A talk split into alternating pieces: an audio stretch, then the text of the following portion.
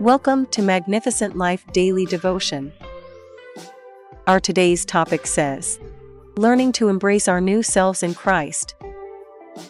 Our Bible verse of the day is from John 15, verse 15, which says, No longer do I call you servants, for the servant does not know what his master is doing, but I have called you friends, for all that I have heard from my Father I have made known to you.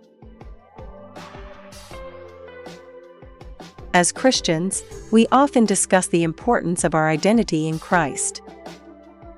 But what does it mean to embrace that identity?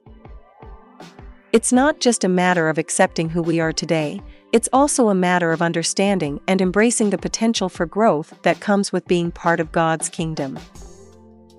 The Bible clarifies that children's identity in the kingdom of God is determined not by their age, but by what they believe and do. This means that no matter how young or old we may be, when we accept Jesus into our hearts, He gives us new life and fills us with His Spirit. With this new life in Christ comes an opportunity to live differently, to become more like Him and less like our former selves. There was this story of a slave boy who asked a favor from his master not to call him a slave or servant anytime they stepped out for any occasion the master agrees to call him his son, but with the condition that he has to behave like a son. Whenever they go out, the master will address him as a son and encourage him to dress well and look like a prince. However, one day, he went out with his master on a special occasion. Revelation 21 verse 7 says, Those who are victorious will inherit all this, and I will be their God, and they will be my children. The master introduced the servant to the noble, top class people as his lovely son.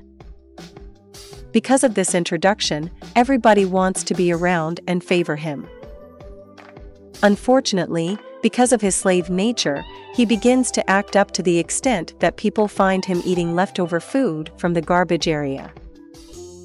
When they call for the master, saying that they saw his son eating leftovers from the garbage, the master replies, That is not my son, he is one of my slaves. Likewise, most people wanted to be recognized as a child of God but failed to follow the rules and regulations of our Heavenly Father. Though we believe we are a child of God, we must avoid the garbage of sin that enslaves us we must wear a new outfit that gives us a renewed sense that our temple is the body of the Holy Spirit.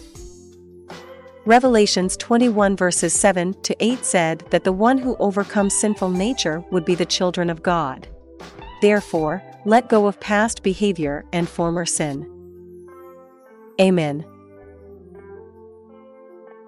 As we close today's daily devotion podcast from Magnificent Life Ministry, I want you to remember 1 Peter 1 verse 14, which says, As obedient children, do not conform to the passions of your former ignorance.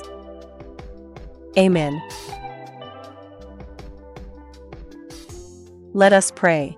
Dear Heavenly Father, thank you for your love and mercy towards me. Any power or principalities that want to separate me from the love of God, let their plan be scattered in the mighty name of Jesus. Amen. Thank you for listening to today's daily devotion from Magnificent Life Ministries. If you want to know more about our ministry or receive our daily devotions in a different format, I encourage you to visit our website www.maglife.org or follow us on our social media such as Facebook, Instagram, Twitter, and WhatsApp to receive our Magnificent Life daily devotions daily or to see other devotions that may be a benefit to you and your loved one. Give it a try. Today. I believe God will touch your life for good because victory belongs to Jesus, and that victory is yours in Jesus' name.